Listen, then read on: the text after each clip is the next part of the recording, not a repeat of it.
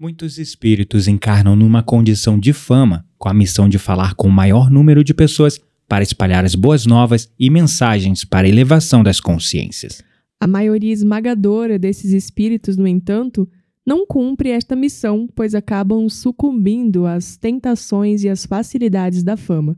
Com Raul Seixas não foi diferente. Fique com a gente nesse episódio e confira o relato real do Raul Seixas sobre o umbral após o seu desencarne. Papo, Papo, papo, papo, papo místico.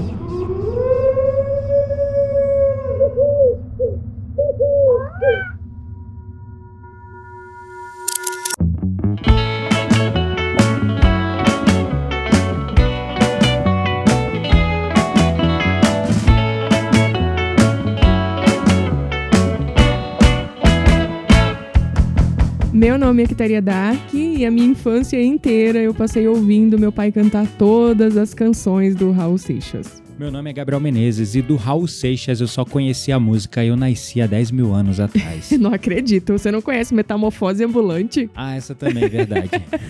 Nossa, gente. Pois é. É porque Metamorfose Ambulante é, a, né? É, acho que é todo mais mundo clássica, né? vem por aí pro Raul Seixas. É, eu acho que é a mais clássica dele, né? A mais É, famosa. é talvez, verdade. Não sei. E essa 10 mil anos também, né? Aham, sim. Mas enfim, é, em 1989, né, em 21 de agosto de 1989, no auge da fama, com apenas 44 anos, o baiano, compositor, cantor, músico e para muitos, o pai do rock brasileiro, Raul Seixas, morre de forma prematura como uma consequência do uso descontrolado de drogas. Ele morreu de overdose, né? É, isso aí. E no livro, em que inclusive é, deu origem a esse episódio chamado Um Roqueiro do Além, que foi canalizado pelo médio Nelson Moraes, Raul Seixas, sob o nome do espírito Zílio, ele relata suas angústias no umbral logo após o seu desencarne, até o momento em que ele consegue ser resgatado por um irmão, né, mais evoluído, digamos assim, e aí vai para uma colônia espiritual. É isso aí. E o livro ele é fascinante. Eu ainda não li. Eu só fiquei aqui lendo, que aqui em casa as coisas é meio de tabela, né? Porque a Quitéria tá lendo e ela vai. Não, ah, olha só que parte. E vai Não, lendo, né? É, porque Não. eu, eu, eu tenho que ler pra ele, que eu. Gente, é, conversa tanto com que, né? Ou então é algo tão uau pra Chocante, mim, é. chocante, que eu não posso deixar de compartilhar e tem que ser no momento. Aí eu para tudo que você tá fazendo bem aí. Olha essa parte do livro aqui. É, e assim, pelos relatos, pelas, pelos trechos que a Quitéria leu pra mim, assim, do livro, é, ele retrata de forma visceral e bastante chocante a jornada de um viciado em drogas no umbral até o seu momento de resgate. É, e é isso que a gente vai falar agora, né? Pois é. E aí fica uma reflexão, né? Porque como a abertura do nosso episódio disse, né? Pessoas famosas sempre vêm com a missão de falar com o maior público, com o maior número de pessoas, para ajudar na elevação, na expansão das consciências. Sim, e não necessariamente é, essa missão ela tá voltada pro mundo espiritual. Não né? precisa, mas desde que sejam é, boas mensagens, mensagens Exato. que elevem a vibração, mensagens que Uhum. tragam para para a evolução de alguma maneira ou de outra, né? Uhum. É, é essa missão que eles veem.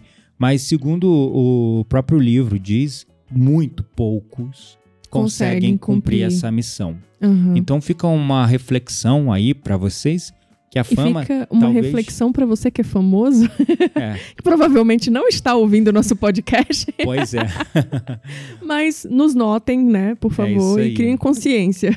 Enfim, a fama não é um privilégio. Essa é a reflexão que eu gostaria de lançar. Ela, na verdade, é- é uma responsabilidade. E Uhum. ela pode até ser um fardo para muitos. Porque se você não assume a responsabilidade dessa fama, você acaba levando as pessoas pro outro lado, Uhum. pro lado ruim, pro tal do lado da ostentação, da luxúria, da pegação, Uhum, Da- do da- reconhecimento, né? Do ou ego. só do reconhecimento, ou o lado da, da, da sofrência, da traição, e você não está ajudando as pessoas a evoluir, você pode estar assumindo aí débitos, né? Sim. Então e é isso, uma isso, reflexão importante para todos nós. sim, isso é deixado muito claro é, no livro, né? Um roqueiro do além, porque é isso que a gente tá falando aqui, eu não tinha essa consciência, né? E foi nesse livro que foi falado, né? Porque lá ele relata que quando você é, vem, tem, adquire alguma fama, né? Você tem uma missão, né? É claro que você tem o seu livre-arbítrio, que isso fique bem claro. Uhum. Mas você tem uma missão de levar é, o amor, né? A espiritualidade, não, não todo mundo, né? Mas cada um com a sua missão de acordo com o que faz na vida, né? Uhum. Levar uma mensagem de evolução espiritual, seja em qual nível é, você estiver ligado para as outras pessoas. É, isso aí. E muitos não concluem porque sucumbem, né, à, à matéria, né, e as coisas da, da Terra. É, no fim, a pessoa acaba perseguindo a fama pela fama, né? Uhum. Como, por exemplo, você vê pessoas hum, é, mudando completamente. É um exemplo que eu tenho muito grande, assim. É uma figura polêmica, muitas pessoas adoram ela, mas eu vejo claramente é, um processo de mudança, assim, gritante da pessoa é a Anitta, né? É uma pessoa que começou é, numa situação, ela lutou, uma mulher guerreira, tem todo o mérito. Uma mas ótima empresária. Uma ótima empresária, uma mulher incrível, Uhum. mas que hoje ela acaba explorando essa parte, digamos, mais sexual, porque é o que Uhum. vende, Sim. né? Como empresária, ela tem que olhar para essa parte, né? Para É. pra parte que vende. Mas, assim, espero que ela também é, se imponha nas redes sociais com aquilo que ela acredita ser certo, de certa forma, né? Uhum. Eu vejo ela envolvida em política, em vários assuntos, assim, também. Então, Uhum. sei lá. Cada um cumpre ah, o seu papel da forma que acha certa, né? É, sei com lá. certeza. É é importante a gente ter a consciência de que a fama pode nos mudar sim. Uhum. O exemplo que eu uso dela, eu uso para tantos outros que foram é, mudando completamente para seguir o mainstream. Uhum. Eu não vejo nenhum problema hum, assim nela em si, mas a busca por agradar o mainstream e chamar a atenção e causar Uhum. é o que vai jogando a pessoa para esse lodaçal, né? Para esse lugar perigoso. Que a gente vai falar, vai relatar vários locais aqui do umbral Sim. onde temos desencarnados viciados em drogas, sexo, bebida, em todo tipo de coisa, né? É isso aí. E, inclusive, é, pra gente entrar um pouquinho já no livro, né? Um roqueiro do além. É, uma das primeiras coisas que o livro ele já começa falando sobre isso, né? É que o Raul Seixas, né, o espírito do Raul Seixas, que no livro ele era o Zílio, né, o espírito Zílio, que é uma coisa que ainda é meio confusa para muitas pessoas, é que, por exemplo, na minha última encarnação, na minha encarnação atual eu sou a Quitéria, né? Hum, Mas na anterior, talvez é, eu tinha, talvez não, eu tinha outro nome, eu tinha outro corpo, né? Então o espírito ele tem um nome que não necessariamente é o nome que, que muda eu- a é. cada encarnação. Sim, exatamente. Então, nessa encarnação do que ele era o Raul Seixas, o espírito dele que, é, digamos assim, transcreveu, transcreveu o livro era o do espírito Zílio, né? O espírito Isso. dele antes do Raul Que é Seixas. um, assim, essa, essa condição de nome do espírito é uma coisa confusa para muitas pessoas, mas na literatura espírita fica muito claro que Uhum. o espírito ele tem um nome atemporal, É, né? exato. um nome atemporal. E ele muda de nome, inclusive, o próprio espírito, porque A gente muda, de acordo com as existências, a gente pode ter vários nomes, Não, né? não só somente isso. O espírito, por exemplo, numa época, Zílio é um nome aceitável, mas vamos supor que Ah, esse sim. espírito vai falar com o povo lá dos Estados Unidos. Uhum. Se ele for canalizado, ele não vai trazer talvez o nome Zílio. Ele pode ter Ou um outro nome. Daqui a 100, 200 anos, onde esse nome Zílio não faça mais sentido, ele possa assumir um outro nome. Aham, entendeu? sim. Esse nome do espírito é um, digamos, um, é um apelido que o, o espírito, a Se consciência intitula, né, se também. intitula. Dependendo do grau de evolução também, Dependendo né? do E a- grau de evolução, e Aham. dependendo pro público que ele tá falando, a época que tá falando e tudo Uhum. mais. né? Sim, porque é, até a forma de se comunicar muda de acordo com o tempo também, né? Exato, exato. Então tem coisas que ainda nem existem na nossa linguagem atual hoje, e eles nem têm como explicar pra gente, porque não existe palavras pra explicar.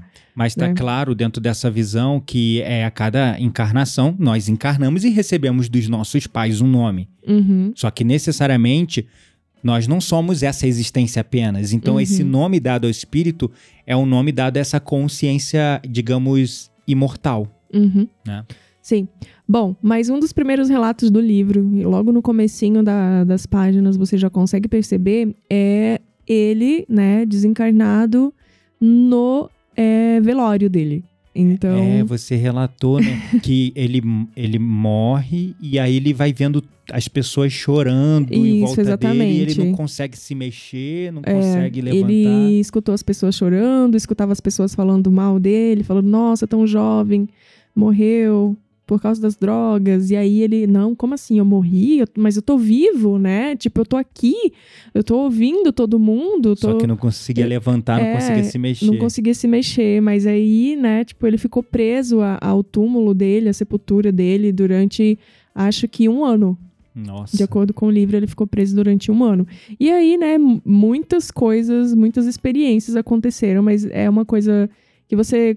É, que eles relatam, né? que eu não me recordo, mas Uhum. você não tem noção do tempo que você Uhum. fica. Quando você desencarna, é, o segundo pode parecer um século, sabe? Tipo, é uma coisa muito assim que o Uhum. tempo é relativo, completamente relativo. Mas eu lembro de um trecho que você relatou pra mim, que você leu, na verdade, né, enquanto tava lendo, aí você leu pra mim, ele falando, né, de que ele vendo tudo aquilo acontecendo à volta dele, Uhum. ele querendo se mover e não conseguindo, e aos Aham. poucos foi caindo a ficha que ele havia de fato morrido. ele é Mas- morrido assim, o mas corpo físico, O corpo né? físico. Mas, no entanto, ele não conseguia sair do corpo, ele sentia fome, ele se sentia, é, tipo, angustiado. Imagina Sim. você dentro de um caixão, preso dentro de um caixão sem conseguir sair. Muitas pessoas têm medo disso, né? Exatamente. Então, Eu ele, ele tenho- sentia tudo que uma pessoa fisicamente sentiria lá dentro do caixão, ele sentiu como espírito preso Sim. ao corpo. Exato.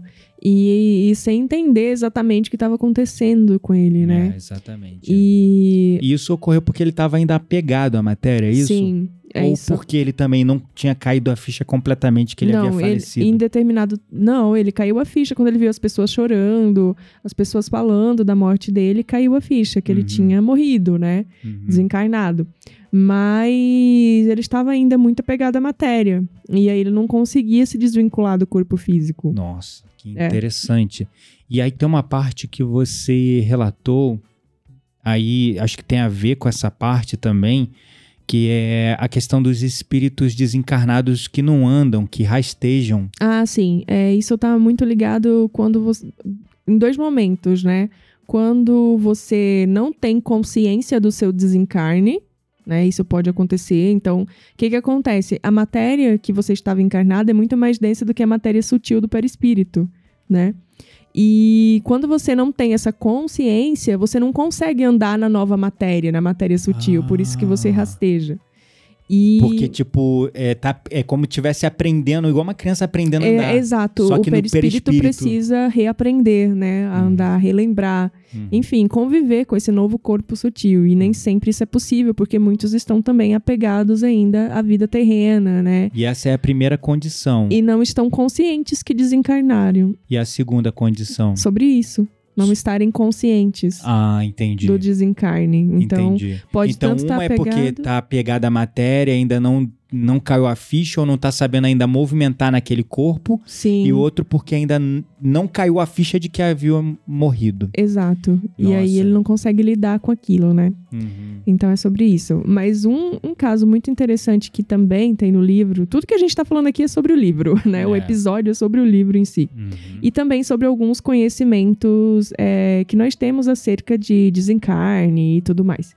Uhum. É, mas foi um- uma coisa que aconteceu com, o- com o Raul Seixas, né? Que ele relata no livro, que ele estava lá na sepultura, preso na sepultura, e aí ele ouviu uma voz depois de um tempo, né? Que ele não- na época ele não sabia quanto tempo ele já estava, mas ele, lá na frente do livro fala que ele ficou um ano. Uhum. E aí essa voz falava: Ei, malandro, sai daí. O que, que você tá fazendo aí? Vai ficar a vida toda preso aí? E isso era um obsessor dele. Hum. Então, pra você ter ideia que o, obsessor, pra quem não entende, é uma pessoa é, do seu convívio de outras vidas, né? Que vocês tiveram uma relação e provavelmente você fez algum mal a essa pessoa, né? Você causou algum dano, ou essa pessoa a você também. Hum. E aí, ele fala que ele ouviu essa voz, né? Porque ele tava lá preso, ele não sabia como sair da sepultura, né? O espírito Uhum. dele não tinha saído de lá. E ele precisava daquele aprendizado, porque aquele tempo preso na sepultura tinha a ver com as escolhas dele e com, né? Enfim, com as da ação atitudes. e reação, causa e Exatamente, efeito, causa karma. e efeito, exatamente. Então fazia parte do aprendizado dele ficar aquele tempo ali. E aí ele ouviu essa voz, né? E ele não sabia quem era, mas para ele soava uma voz familiar. E, e aí, quando ele ouviu essa voz, ele disse que não sabe como, mas que ele se rastejou e saiu da, do túmulo, né? Uhum. E aí, quando ele saiu, o, esse espírito, né, que era já tinha convivido com ele em outro tempo, falou assim: vem que eu vou te mostrar o paraíso agora, que não sei o quê, né? Bem aquele espírito zombeteiro, Sei, né? Tipo. aham. É, e aí ele. Só que aí, quando ele, ele foi acompanhando, né? Mas ele, quando ele olhou pro corpo dele, tava cheio de larvas. Uhum. A imaginação dele, né? Porque. É, o, o perispírito muitas vezes assume um pouco a forma do corpo que está decadente lá Exato. na sepultura. Ainda mais ele que ficou um ano preso na porque sepultura. é, é uma condição ainda da consciência, do nível de consciência dele, que ele ainda está se vendo Totalmente. naquilo. Totalmente. Então, de fato, é, é uma espécie, não é uma alucinação, não, é Não. uma imaginação. É como ele se plasma, É né? isso. Digamos assim. É É, como ele se a plasma. consciência dele acha que ele tá daquele jeito e realmente ele está daquele Aí jeito. ele plasma daquele jeito e as Aham. pessoas veem ele daquele jeito. É exatamente isso. E aí ele fala que ele se assusta tanto que os vermes ficam caindo, assim, ó. Uma cena até meio forte de falar, né? Macabra. Né? É, macabra. E aí ele se assusta e ele sai correndo, né? Tipo, procurando um banheiro ou alguma coisa pra ele tomar banho. E aí, de repente, ele chega num motel. E aí ele chega nesse motel e aí ele fala, tenta falar com a recepcionista, mas a recepcionista não escuta ele, óbvio, né? Que era então uma pessoa encarnada Era uma ali. pessoa encarnada. E aí ele tenta lá gritar, falar com a mulher e tal, precisa de um banheiro, precisa tomar um banho, lá, lá. Mas a mulher não escuta, quando de repente, na verdade, um espírito, uma mulher, espírito fala com ele: Oi, meu bem, tudo bem? Deixa eu te ajudar, você só precisa de um banho mesmo? E aí ele conta: Não, eu só preciso de um banho e tudo mais. Ela, nossa, mas você tem certeza? Você só precisa de um banho? Aí de tanto ela insistir, ela- é, de tanto ele insistir, ela fala assim: Não, vem que eu vou te levar para um banho. E aí ela vai, né, conduzindo ele ali pelos quartos do motel.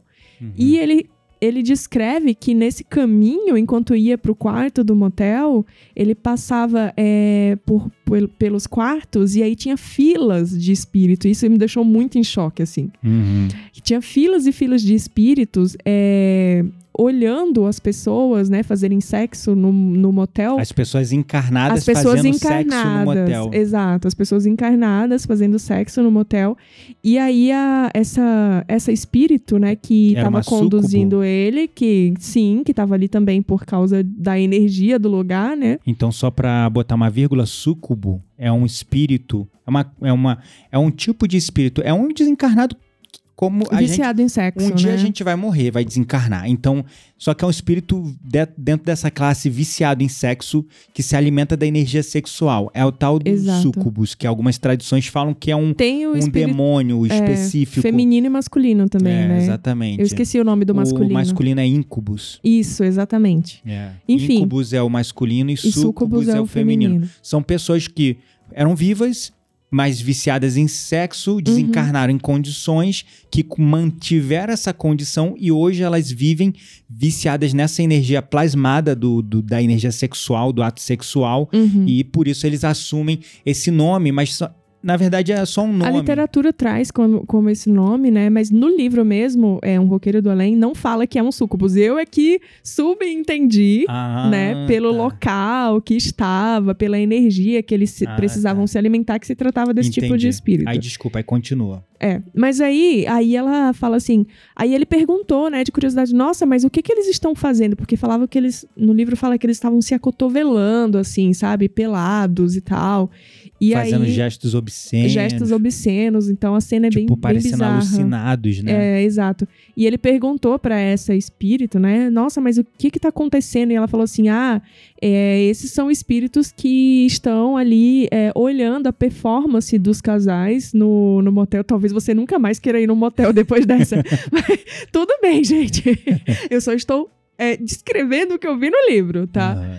Mas aí ela fala assim: eles estão observando a performance do casal ali, porque dependendo, se eles gostarem da performance, entenda a performance como os pensamentos, as atitudes, o que que tava vindo ali na cabeça de cada casal que se conversasse com o que o, os espíritos que estavam lá queriam, Hum. eles iriam para casa com aquela Aquela pessoa. pessoa, Ai, específica, Deus. entendeu?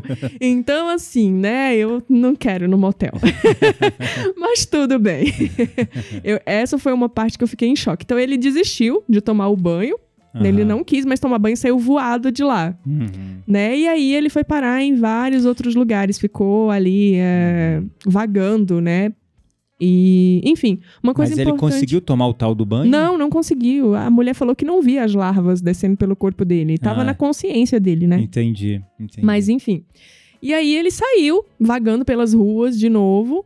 E uma coisa importante pra gente falar sobre isso e que conversa também com outras literaturas espiritualistas e espírita Uhum, é sobre a visão de umbral.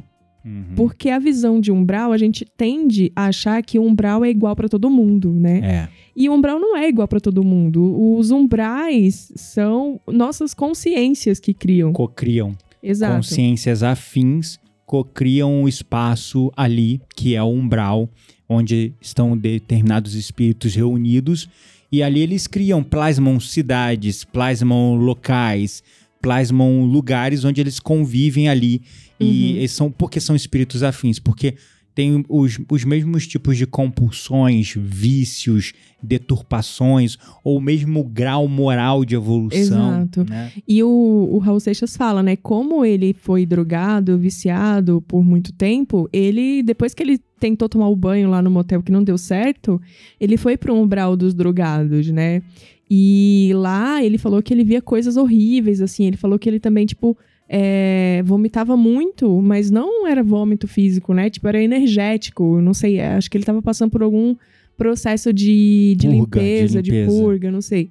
Mas enfim, e ele. É como, por exemplo, uma pessoa que está é, passando pelo processo de desintoxicação das Aham. drogas sofre também. Sim. O vômito é natural para quem está fazendo o processo de reabilitação Uhum. após o consumo das drogas. Está fazendo aquele processo que, às vezes, dependendo da clínica, realmente a pessoa tem que ficar presa, ela é, é internada e considerada pelo psiquiatra com a anuência da família como incapaz. Uhum. E aí ele não pode sair daquele lugar, ele fica preso naquele lugar Sim. e fica ali sofrendo, vomitando, tendo febres, processo Sim. de Uhum. desintoxicação daquelas drogas. É, exato. E ele fala, né, que ele, ele foi parar nos umbrais de drogados, né? Uhum. E que aí, tipo, ele tem uma cena lá muito bizarra que ele fala que é, veio um grupo de drogados tentar convencer ele a andar com ele. Falou assim, não, com uma seringa, assim, toda enferrujada, torta, tentando é, aplicar nele. A gente guardou um pouquinho pra você, sabe? Ele falando. E aí ele não sucumbiu, né? Tipo, a, a essas tentações e tal.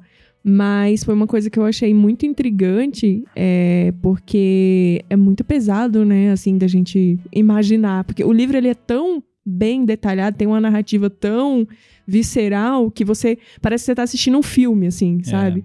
Na sua cabeça. É. Mas deve ser uma cena assim, próximo, ou não, com certeza talvez pior, né? Imagina uma Cracolândia da vida, onde você vê um monte de zumbi, um monte de gente meio viva, meio morta Sim. ali, né? muito tipo, triste. é triste demais, né? Uhum. Quem já teve a infeliz oportunidade de, De passar, por passar. uma Cracolândia, eu passava sempre no Rio de Janeiro, tinha uma na linha São vermelha. Paulo tem muito. Na linha vermelha, não, na Avenida Brasil, na Aham. região do Caju, se eu não me engano. No São Paulo tem um lugar chamado Cracolândia, com esse É. nome mesmo. No Rio de Janeiro também tem com esse nome, só que é Uhum. na beira de uma, uma das principais avenidas do Rio de Janeiro, assim, que todo mundo usa quase todo dia pra ir pro trabalho, voltar pra casa. Uhum. E lá é, tipo, cena dantesca, assim mesmo, lembra mesmo um inferno. Você vê Uhum. pessoas magras, mas magras de os cotovelos, os A joelhos energia ficarem vital sal- comple- completamente... saltadas, né? Tipo, Uhum. ficar com um, um cotovelo maior que o braço, um joelho maior que o braço, É, sabe? muito triste. Maior que a perna, enfim. É, e uma coisa que eu achei muito interessante, mas assim, interessante do ponto de vista de conhecimento, tá? Não que isso seja interessante, só pra Uhum. deixar claro. É que é, ele fala sobre as pessoas que se drogam com seringas, né? Com, com agulha mesmo, né? Uhum. Ele fala que o buraquinho que faz é, no corpo através daquele buraquinho é que é liberada as toxinas que os espíritos se alimentam. Ah. Então, assim, tem é, a- você tá se drogando, mas quando você se droga, tem ali uma série de espíritos do umbral que estão se alimentando do fluido que, que eles conseguem absorver através do buraco da seringa, sabe? Caramba. Que exala por ali. E é desse fluido que eles se alimentam. Assim como é, os barzinhos, né? Que, é, O gente, álcool, né? O é, vapor meu Deus do, álcool céu, vocês nunca mais vão pra- querer ir no barzinho também, senhor. Não, peraí. É, depende do barzinho, né, gente, também, né? É que Uhum. quando fala que barzinho, aquele barzinho, sabe, brabo Não, é. mesmo. só Na tem- verdade, é qualquer barzinho, tá? É. É. porque, assim, na visão do livro, que seja bem claro, esteja bem claro, é, os espíritos que são é, viciados em álcool, eles se alimentam é, do vapor do álcool, entendeu? Hum. Tipo assim, não é que você. Por isso que muita gente bebe, bebe, bebe e não fica bêbado, sabe? Olha. Normalmente, o teor alcool, alcoólico, ele é absorvido pelos espíritos. Nossa. Sabe? Então, assim, é, quando tem muita gente bebendo, tem muita bebida alcoólica no mesmo lugar, ali também tem uma concentração de espíritos que estão ali para absorver o teu alcoólico, sabe? Caramba. que Isso funciona para todos os vícios. A gente tá citando aqui, né? Mas, por exemplo, E da energia sexual, como é que é? a energia sexual é também sobre isso, a atmosfera do lugar, né? Aquele, é, o A pensamento, luxúria, a pensamento. luxúria, exatamente. É esse envolto, né, Uhum. do, do pensamento, que de- é disso que eles se alimentam. Nossa, que interessante. Gente, eu juro que eu fiquei em choque quando eu terminei de. Eu li o livro muito rápido, ele é bem curtinho. Uhum. Acho que ele tem umas 100 páginas só, mas ele é visceral, assim, do início ao fim. Você falou também que, é, além dessas regiões umbralinas, onde ficam os viciados, que geralmente é, essas regiões se formam perto de locais onde tem Uhum. muitos viciados, Sim, como bares, cracolândias, etc, Uhum. etc. sim. É, você falou também de cidades plasmadas inteiras por espí- espíritos sexólatras, né? Ou seja, vici- é, espíritos viciados em sexo. Sim, e é- isso foi outra coisa também que me deixou chocado. Vocês viram que, é- vocês viram que é só choque em cima de choque nesse livro, né? Mas, enfim, ele relata uma experiência que ele teve depois que ele foi resgatado, né? Porque, assim, quando ele já não aguentava mais, ele ficou, né, tipo, pedindo, é, digamos assim, o apoio de Deus e tudo mais. E aí veio um espírito em socorro dele, levou ele pra uma. Ele ficou quanto tempo no umbral? Fala no livro? Ah, ele ficou no umbral, eu não sei, mas entre a sepultura e esse tempo aí, acho que foi um ano. Entre o umbral e a sepultura, mais ou menos. Então ele ficou dois anos É. vagando aqui na Terra. Sim. Um ano preso no corpo, mais um ano vagando pelos esses umbrais, por esses lugares. E aí, um belo dia, ele foi resgatado por um espírito familiar, né? Do grupo. Do grupo, digamos assim, Família de alma. de. É, família de alma dele. Uhum. E aí ele foi resgatado, ele foi levado para um outro lugar onde ele começou a ajudar. Depois, aí eles chamam de espíritos conscientes, né? Uhum. Ele começou a ajudar pessoas que estavam, já estiveram, ou melhor, que estavam no mesmo lugar onde ele já esteve, ou seja, inconscientes de que tinham desencarnado, né? Tipo Uhum. isso. Por exemplo, fala a história de um, um moço que ele tinha acabado de sofrer um acidente e ele estava rastejando, ele ainda não sabia que ele tinha desencarnado. Então ele passou a atender pessoas Nessa é, condição. nessas- nessa condição para depurar a si mesmo, né? É. Então, aí depois de um tempo, ele foi levado para cidade para colônia espiritual. E lá ele teve um apartamento, tipo uma casa, sei lá, começou a ler, né? Tipo, tava num estado ali, digamos, um pouco melhor do que ele já esteve. Uhum. Mas é, uma das formas que, o, que os espíritos, uma das formas dos espíritos se depurarem, Uhum. né, evoluírem, é fazendo trabalhos. É, sim. E aí ele conta que Inclusive, ele tinha não só quando desencarnados, aqui não, na Terra com também. tá, certeza, mas como nós estamos falando de um contexto, É. então lá no contexto da cidade, da colônia espiritual ou cidade espiritual em que ele estava, Uhum. é, ele começou a, a ter que fazer alguns trabalhos, a- não a ter, né? Ele queria realmente, né, trabalhar e ele precisava e podia ajudar outras pessoas. Uhum. Então, é, um dos trabalhos que ele tinha que fazer, que ele foi acompanhado, né, sempre por um outro espírito mais experiente também, Uhum.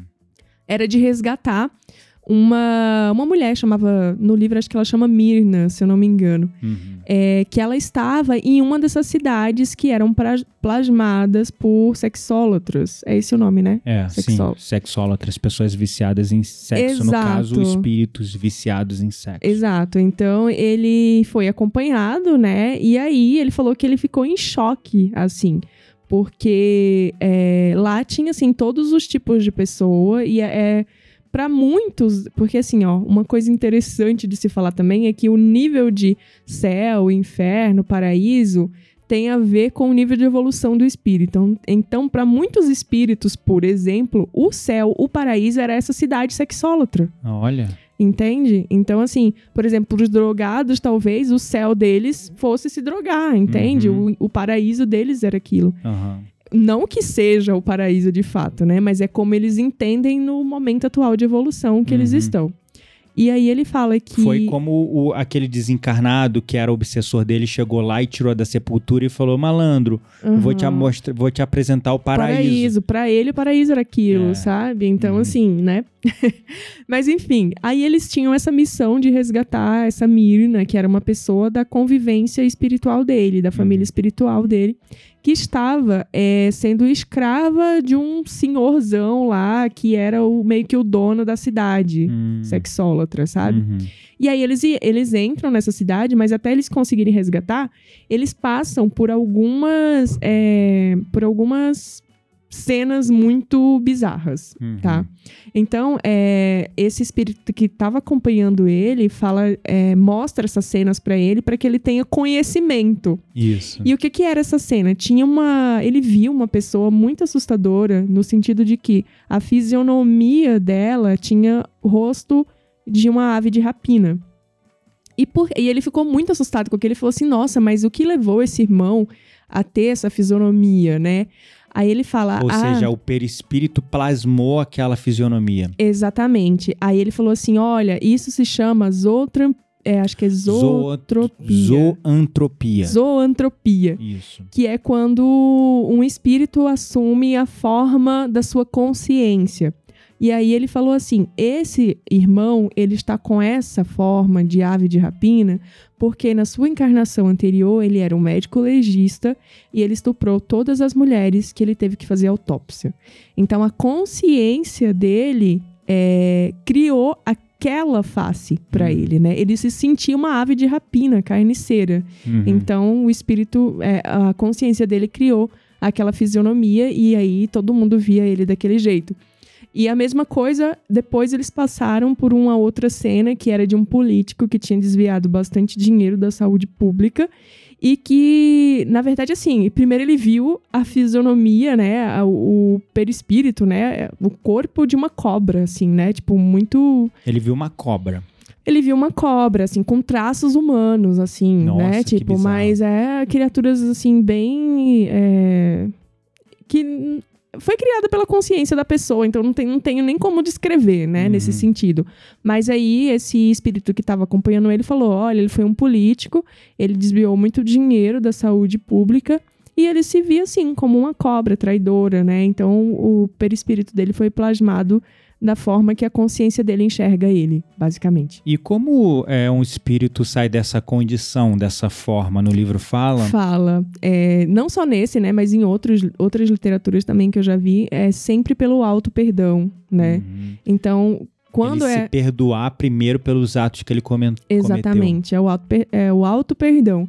Mas isso, gente, pode demorar séculos assim, porque Uhum. não é nada fácil. Se o perdão não é fácil, o auto perdão, meu Deus. É, como terapeuta eu posso dizer que é mais fácil você perdoar os outros do que você perdoar a si mesmo. Eu falo sempre da importância do auto-perdão, as pessoas acham até assim estranho. Como assim eu vou perdoar a mim mesmo, né? Aham. Então, é ainda uma coisa que tá fora, assim, do consciente coletivo, da mente das pessoas.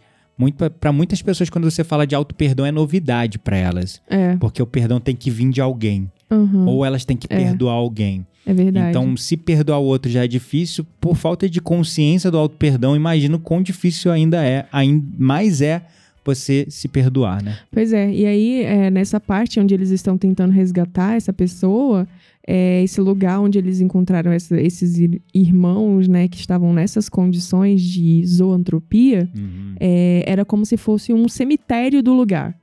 porque é, aqueles espíritos, eles, é, digamos assim, eles, eles desencarnaram e foram para esse lugar, né?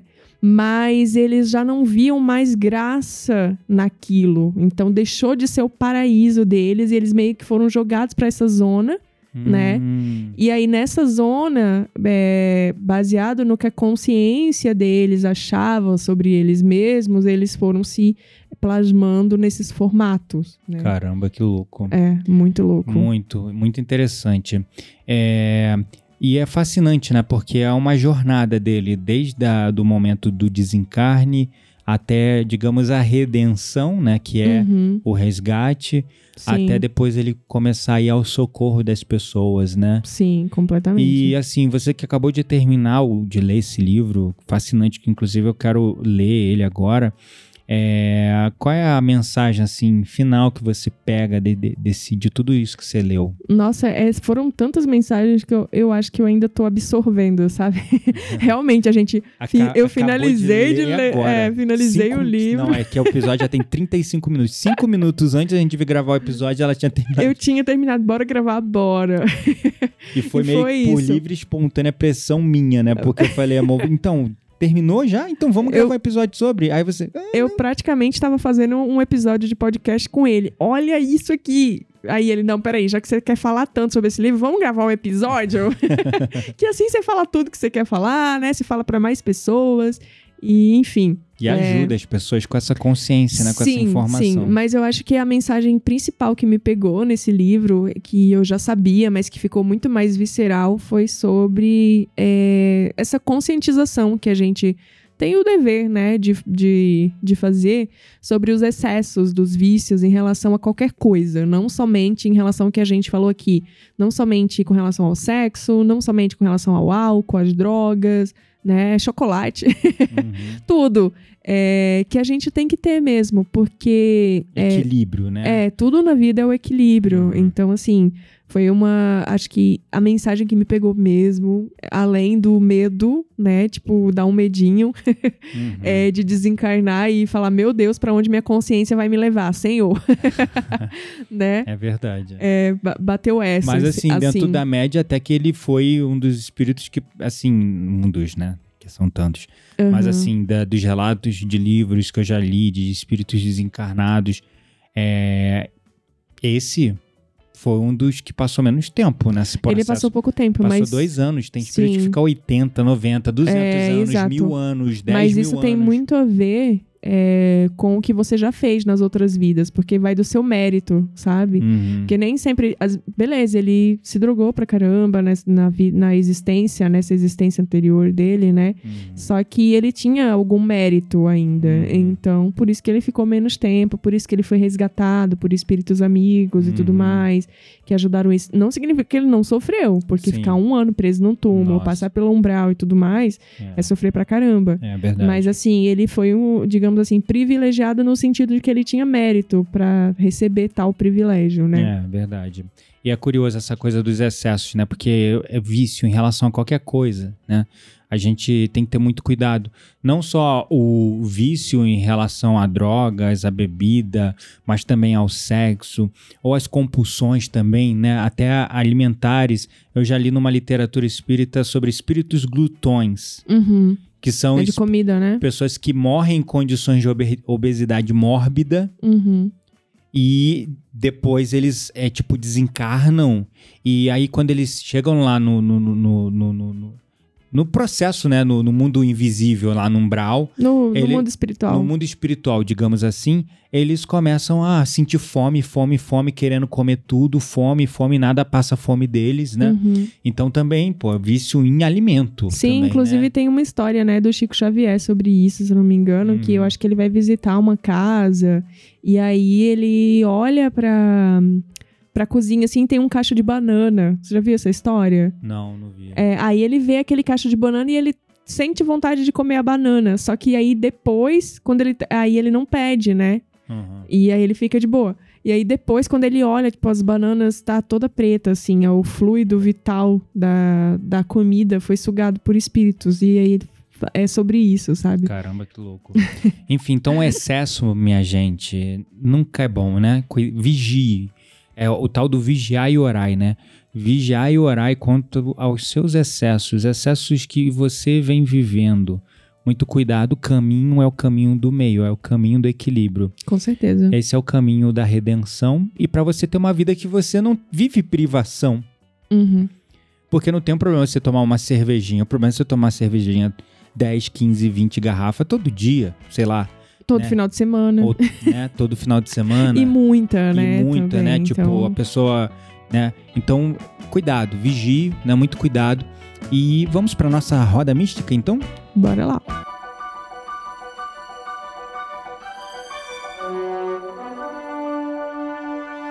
Chegou a hora da nossa roda mística. Segura a brisa, queremos indicar livros, sites, perfis, séries, filmes. Tudo isso para alimentar as suas conversas mais profundas com aquelas pessoas que realmente valem a pena. Bom, esse episódio, como nós já falamos, ele foi inspirado na leitura do livro Um Roqueiro do Além, do médio Nelson Moraes, pelo espírito Zílio. Então essa vai ser a sua indicação para o Nem pessoal. poderia ser outra, né? Porque depois de passar o episódio inteiro falando sobre o livro, né, gente? Agora, por favor, tirem suas próprias conclusões. Ele não é um livro tão fácil assim, porque já tem um tempo que ele foi lançado, mas eu consegui comprar no Mercado Livre. Ah, eu sim. acho que é, nesses sebos aí da vida Hum, deve ter. É. Então foi de sebo? O meu foi de sebo. Eu adoro comprar livro de sebo, gente. Aham. Interessante. E você comprou outro livro com esse, né? Que eu comecei a dar uma lida e já vi que é falando as memórias pregressas desse espírito zílio, lembrando, o espírito na condição desse ser, dessa Que é consciência também sobre o Raul Seixas. Que vai encarnando vida após vida e assumindo nomes, né? A cada vez que você encarna, você recebe o nome dos seus pais e ali você fica naquela consciência temporária Uhum. até desencarnar e relembrar-se dessa sua consciência como um espírito, uma alma imortal. E o espírito Zílio, é, ele viveu na Lemúria, Sim. um antigo continente muito, muito antigo que hoje não tem nem mais resquício, porque Sim. a natureza, o tempo já tomou, já, Já apagou completamente, né? E ele é, viveu é, na Lemúria, por Uhum. isso que tem o, a música Eu 10 mil Nasci há anos 10 mil anos atrás, né? Uhum. Lembrando que, é claro, a Lemúria tem milhões de anos, não é Sim. 10 mil anos, é muito mais, né? É, e é, a indicação que eu gostaria de deixar é esse outro livro, que é a história da memória pregressa desse espírito Zílio, Que é do nessa- Raul Seixas também. que é o, é, o- é o Raul Seixas, É. lembrando, né? Pra pessoa não confundir. Eu, Gabriel, estou nesta consciência neste momento, mas a minha alma, meu, meu espírito eterno, é um, é um ser eterno que, vida após vida, vai assumindo formas e nomes diferentes. Então aqui é só uma casca, uma roupa, E esse aqui é um personagem O temporário. que fica são as suas atitudes e, e os aprendizados, e os né? aprendizados. Então, o espírito Zílio, que é o espírito do Raul Seixas, né? Ele, é, depois ele, desse livro Um Roqueiro do Além, ele canaliza para esse médium Nelson Moraes o livro Há 10 mil anos, Uhum. né? É isso aí. também do mesmo autor, né? Que é o Nelson Moraes, pelo mesmo espírito Zílio, e é da editora Aliança, os dois livros. Então, E também é bem dica. curtinho, né? Os dois são bem curtinhos. São. Acho que um final de semana você consegue ler os dois. menos, eu já vi ali que aquele é um livro que tu lê fácil, assim... A leitura é muito fluida, assim, tipo, é duas muito horas, rápido. sabe? É, Se você sentar e ler, nossa. E eu adoro livro assim de vez em quando, porque eu fico lendo uns livros densos, longos, até preguiça. Chega um ponto que você. Você já tá Deus. cansado, você não sabe mais nem o É, que, que tá falando, né? Exatamente. Aí eu gosto de eu gosto de coisas mais curtas de vez em quando. É, então, esses, os dois são muito curtinhos e assim, vale muito a leitura. então fica a dica pra vocês aí e É isso, se você gostou desse episódio, não se esqueça de nos avaliar clicando aqui nas estrelinhas na descrição do nosso podcast para que mais pessoas conheçam o nosso canal. É isso aí, para quem é ouvinte do Papo Místico, aqui na descrição tem cupom de desconto de 15% para você comprar o seu amuleto na Quantica Store. Então é isso, um grande beijo no coração de vocês. Um beijo, tchau, tchau.